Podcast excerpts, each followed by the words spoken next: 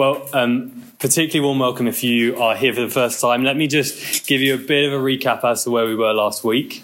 Um, we looked at Abraham and God's promises to Abraham, and we were in Genesis 12, 12 and 15 and looked at those promises. Um, God made promises to Abraham and committed to those promises because he knew that Abraham couldn't keep them. They're a promise of a people, many descendants to Abraham. They're a promise of, for God's people to have a land of their own. And there was promise um, that that people and land would, be, would have blessing from God. And do you remember God commits to that promise? Do you remember how he did it? Those cut animals cut in half. That's how they would have had a handshake at the time. Normally, both parties would walk through the cut up animals as a sign that they'd keep the covenant. But instead, we saw that only God went through the cut animals because God was committing that he would keep his promises despite Abraham not being able to. So only God goes through the cut animals. And so, off the back of last week, what we do is we're waiting to see how it is that God will fulfill his promises. And I wonder if you noticed last week, there are promises of restoral.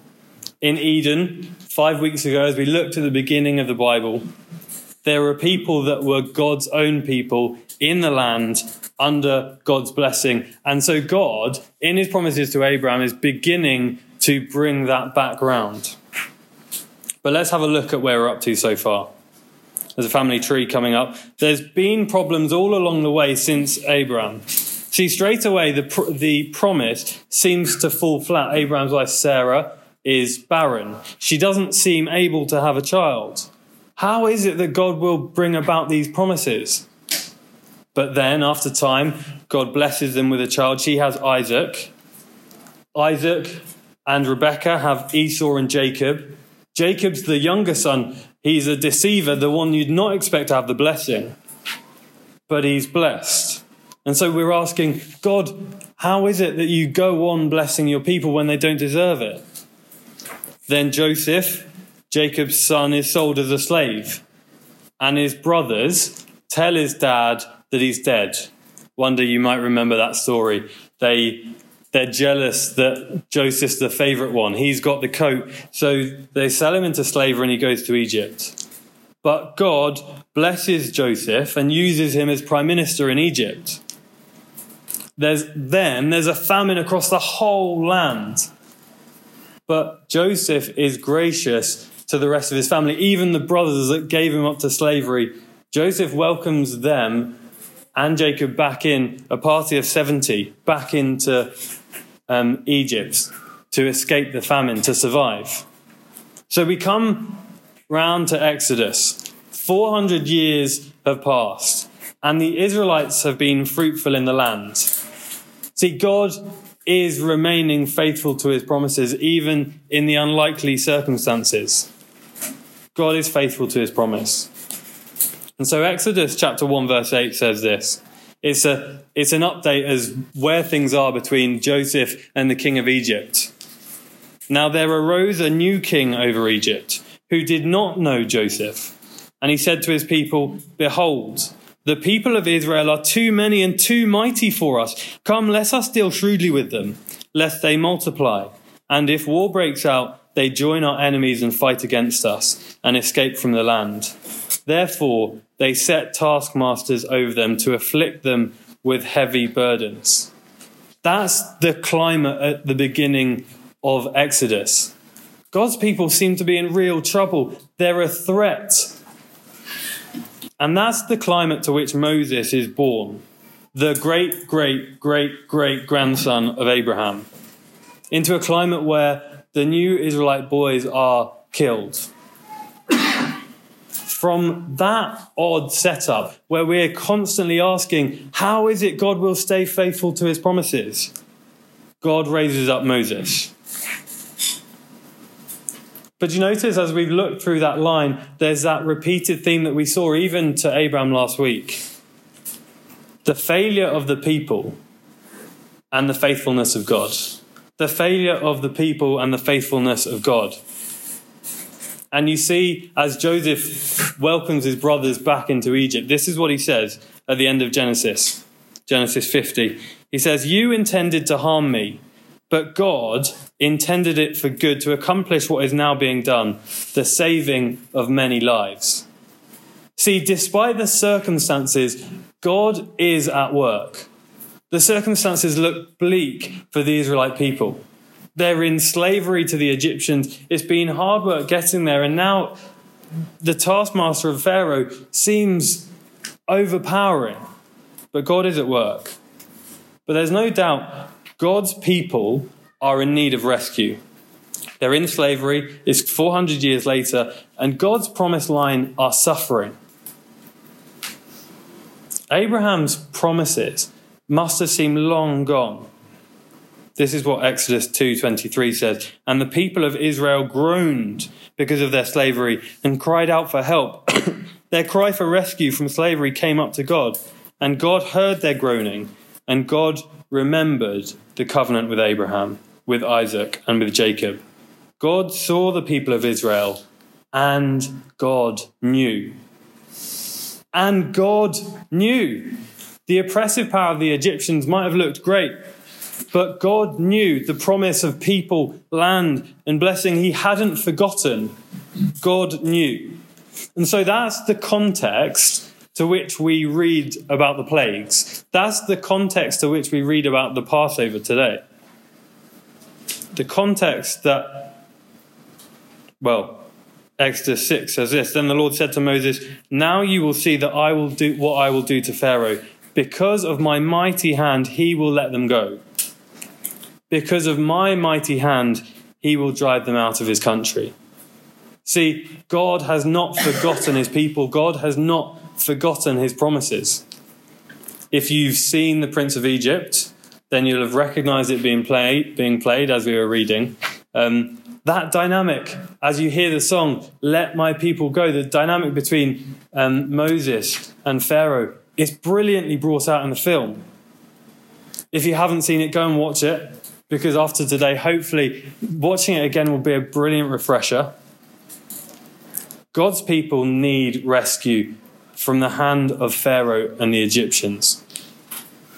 See, we see God's method for their deliverance, the plagues that you might be very familiar with if you've watched um, The Prince of Egypt or if you scan through from Exodus 7. Here they are, the 10 plagues water to blood, frogs, gnats, flies, death of livestock, boils, hails, locusts, darkness, and then the death of the firstborn. See, these plagues show us the reality of God's judgment. God is delivering his people. But one thing that it shows the Israelite people that remember are moaning and groaning, they want God to act, is that God's judgment is even more severe than the oppressive power of the Egyptians. God's judgment, as we look at them 10 plagues, is even more severe than the oppressive power of the Egyptians. Because God's people need rescue from God's judgment too. We've seen already as we've looked through the last five weeks, God's judgment is fierce, it's real, it's necessary, and it's deserved. It was deserved by those in the days of Noah whose wickedness had come up before the Lord. It was deserved by the Egyptians who were oppressive to the Israelites. It was deserved by the Israelites who were moaning and groaning. It was deserved by the Israelites who naturally had stubborn and rebellious hearts against God. And it's deserved by us, who, just like the people in the days of Noah, have hearts that are naturally inclined to wickedness naturally inclined to serve ourselves and reject God out of the picture. To promote our own desires and thoughts above His. To reject God of the right place in our life. God's people are in need of rescue from the result of rebellion against God. Just have a look down at verse 12. On that same night, I will pass through Egypt and strike down every firstborn of both people and animals. I will bring judgment on all the gods of Egypt. I am the Lord. See what the judgment is on? See who dies is every firstborn. The judgment isn't just against Pharaoh. Anyone who sets themselves up against God is worthy of judgment. The judgment is total. Look at verse 30. Have a look down. And there was loud wailing in Egypt, for there was not a house without someone dead. What a petrifying scene. Sometimes we only think that judgment is just against Pharaoh, it's just against the really evil people of this world. But as later it's commentated on, here in Deuteronomy, just listen to this about what it says. After the Lord your God has driven them out before you, do not say to yourself, The Lord has brought me here to take possession of this land because of my righteousness. No, it is on the account of the wickedness of these nations that the Lord is going to drive them out before you. It is not because of your righteousness or your integrity that you are going to take possession of the land, but on the account of the wickedness of these nations. The Lord your God will drive them out before you to accomplish what he swore to your forefathers, to Abraham, Isaac, and Jacob. Time and time again, we've seen already God's people are in desperate need of rescue. There's nothing about them worthy of that rescue. For the Israelites, their state as a nation in slavery to Egypt meant it was already so clear they were just completely dependent. There was nothing that they could do. Can you imagine being in slavery like that and the plagues roll in, middle of the day, thousand frogs? Can you imagine how much that have shown you could do nothing about your own situation? There was nothing they could do. And you know what? It's exactly the same for us. We're in desperate need of God's rescue plan.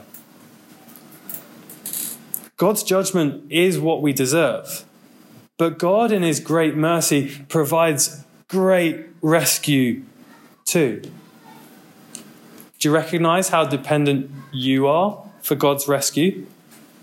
Not just the circumstances of life, like slavery, but from the rebellion against Him from God's right anger. The magnitude of God's anger at sin, there, as we look at the, the plagues, is what we see in Exodus. It should make us realize how dependent we too are on God's rescue. I don't know if you've seen the program, American program called Prison Break. Um, it tracks the um, story of Michael Scofield, this man who breaks in, well, who gets convicted of a crime purely on the basis that he wants to break out his brother, Lincoln Burrows. Lincoln Burrows has been wrongly convicted. And so Michael breaks in, goes into the prison purely to break him out. Now, Michael, um, as you can work out probably from that picture, is a slightly intriguing man. He um, works out the prison system. He gets um, all of the details to the prison. Um, he does a long study on what's going on. He gets tattooed on his body the prints for the prison so that when he gets inside, he can do just what it takes to get his brother out. Now, Prison Break, the program, tracks the relationships, the dynamic of him breaking out his brother and a team out of the prison. Now, what's brilliant about the program is in every episode, you're just left going, What's he got in store? What is the plan? Because it's absolutely clear all the way through. Prison Break is the initiative of Michael Scofield. Prison Break is the plan of Michael Scofield. He goes into the prison and it's all on him. Episode in, episode out, him, uh, we as watchers and other members of the team that are breaking out are just left in moments as they kind of pan into Michael's face, left asking the question, what's he got planned? What's he going to do now? See, Prison Break is Michael's initiative. It's Michael's plan. It comes about by his provision. He'll be the one to execute the plan. He'll be the one to break out his brother. when we look at the Exodus, when we look here at Exodus 12, God's people are rescued by God's Passover initiative. Just look at verse 3, have a look down. It's God talking to Moses and Aaron, telling them to tell the people. Can you imagine? God's gathered Moses and Aaron. He's saying, This is what you've got to do. This is the plan. This is how it's going to work out. and you are responsible to gathering the people and telling them how it's going to work out. Look at verse 3. Every house must take a lamb. Verse 6. Kill that lamb at twilight. Verse 7. Put the blood on the doorposts. Verse 8 eat the flesh that night. Verse 12 God will pass through the land and strike down the firstborn. Verse 13 The blood will be a sign and God will pass over. See, down to every detail, God makes this rescue plan. What do God's people do? Well, God's people are rescued by being marked out as God's people. It's not their initiative. It's not their power. It's not their plan. It's not them that does anything about being saved from this plague. It's God's initiative, God's design, God's power. All they can do is trust this plan and trust in God's word for deliverance. They were marked out by being ones that would trust in God's word. Can you imagine? Literally, you're physically marking yourself out in the town, putting the blood on the door. To listen to God's word and believe that it is true would mark them out as God's people. See the similarity to remember Noah? What did Noah do? It was not good, but he listened to God's words and it marked him out. He was different to the people around him. Trusting in God's word will mark people out. There'll be a difference of opinion about what God's word is, whether it's true. But here, it's God's word that delivers. It's God's word that rescues the people. That's why here at Town Church, we think it's so important that we make God's word front and center it's a key value that we prioritize God's word. We want to be marked out as a church, as a people that listen to what God has to say. I wonder if someone would say that about you. Are you marked out as someone who listens to God's word? Do you read it? Does it guide your decisions? Do you know what it says? Do you remember it? God's people are rescued from God's judgment. It's His initiative, it's His plan. And God's people are rescued by the substitute of blood. That's the mechanism, the blood on the doorpost. Can you just imagine waiting that night? Can you imagine fathers, mothers in the room of a firstborn son, maybe a few firstborn sons in the room? Can you imagine sitting around in the house that night, looking at the firstborn son, being the firstborn son, desperately trusting that that blood on the doorframe is enough to save? Recognizing that in that moment they could do nothing, absolutely nothing but trust that God's word to them was true We've seen God always acts consistently with his character. There must be punishment. Blood must be spilt. As we look further on into the story, the blood is ultimately spilled by the Lamb of God who takes away the sin of the world. This moment point towards the ultimate rescue of God's people we can be spared God's judgment by trusting in Jesus' blood. We will stand before God in judgment. We will. We'll stand before Him face to face. And in that moment, the only way that God's judgment will pass over us is if we trust in Jesus' blood in our place. Is if Jesus' blood is enough to pay our debt. That's God's initiative, God's design, and God's power that we might accept the truth about Jesus. We've got no claim on it whatsoever. Do you know? There's nothing about you that deserves that rescue, that deserves Jesus' rescue. I'm not good enough to keep those promises, but He can. Sometimes that's a call to remember that we're not good enough, to trust that we can sit in a corner of a room and say, Jesus' blood alone is the only thing that can save me. We're completely dependent on Him. As we look at God's initiative to these people, we've got to ask ourselves the question are we completely reliant on God's initiative to us? Jesus, the substitute of blood alone for rescue from God's judgment. Remember Noah? Not righteous because he was good. Remember Abraham? Not righteous because he was good. The Israelites? Not righteous because they were good.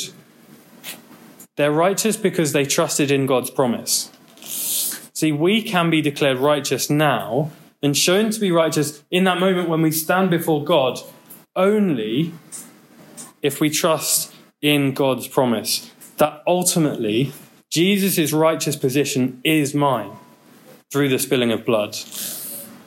This is what 1 Peter says. Since you call on a Father who judges each person's work impartially, live out your time as foreigners here in reverent fear. For you know that it was not with perishable things such as silver or gold that you were redeemed from the empty way of life handed down to you from your ancestors, but by the precious blood of Christ, a lamb without, def- without blemish or defect. He was chosen before the creation of the world but was revealed in these last times for your sake. Through him you believe in God, who raised him from the dead and glorified him, and so your faith and hope are in God. Jesus died on the cross as God's ultimate Passover lamb, God's ultimate initiative to rescue his people. It's a substitution on offer to us, his blood for mine. Is that you today? Can I just ask you, if you've never accepted that substitution, his blood for yours, will you? Will you go away today and consider it? Like the Israelites at midnight, completely dependent on that blood. God's people are rescued by his initiative. They're marked out to be his people, and they're rescued from judgment by the substitution of blood but they're rescued to enter a land. Have a look at verse 25. When you enter the land that the Lord will give you as he promised, observe this ceremony. This is part of God's work to go about fulfilling his promises. The whole purpose of the rescue is to show what God is like. He's faithful to his promises. And the ceremony that they're to remember is to remind them of that very thing. They're to remember that night that God is faithful to his promises. They're rescued to go to a land. They're rescued to be a people, a people of God, and to be known as a people of God. Look down to verse 31. This is when Pharaoh ultimately relents and gives them up. Verse 31 During the night, Pharaoh summoned Moses and Aaron and said, Up, leave my people. You and the Israelites, go worship the Lord of you as you have requested. See, God delivers on his promise. God is taking the Israelites to a new land. And in that moment, in that moment, as Pharaoh says, go, what does he say?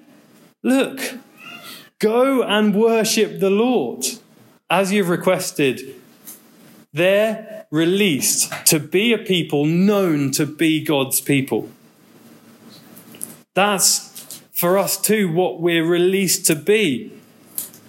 We're released to serve God, to worship Him, to give Him glory. And they're released to experience God's blessing. Just have a look down to verse 50. And on that very day, the Lord brought the Israelites out of Egypt by their divisions. That's what happened. God delivered on his promise. Sometimes we think that the Exodus, we look at it and we think it's amazing what God, God did in those 10 plagues. The power is amazing. It's amazing that he rescued them from the hand of their enemies. But God is concerned with revealing his character. Those Israelites, as they went into the new land, as they remembered that night, I'm convinced they'd have said, Look at our Lord. Look at our God who rescues us. Not the signs, not the miracles, but look at our God. See, as we follow through the unfolding story that we're looking at, one book, one story, and we see how God is working to ultimately deliver his people, we see the development through different stages, but they each ultimately point forward. They point forward to a time where those three promises land, people, and blessing will be delivered on ultimately. But what we see as God works is that God is unchanging and is worthy of praise all the way through. Even now, as we see God's rescue plan come to fulfillment in Jesus, even now that causes us to say, How great is our God, and long for the day that ultimately we might be God's people in God's place, under God's blessing, with no threat whatsoever. But what we see is just how great our God is. How great that rescue is by our God that we might be his people. So we're going to sing in a minute. We're going to sing He's our rescuer as we look and sing and reflect on this rescue plan for God's people. But let me pray. Father God, thank you so much that your rescue plan is your initiative, that it's not mine, it's not the initiative of any person sat before me. It's not the initiative of anyone but you. And Lord, we can trust that you will deliver, that you will mark out your people, and you will rescue by the substitute of blood. Father, thank you that you are our great rescuer. Amen.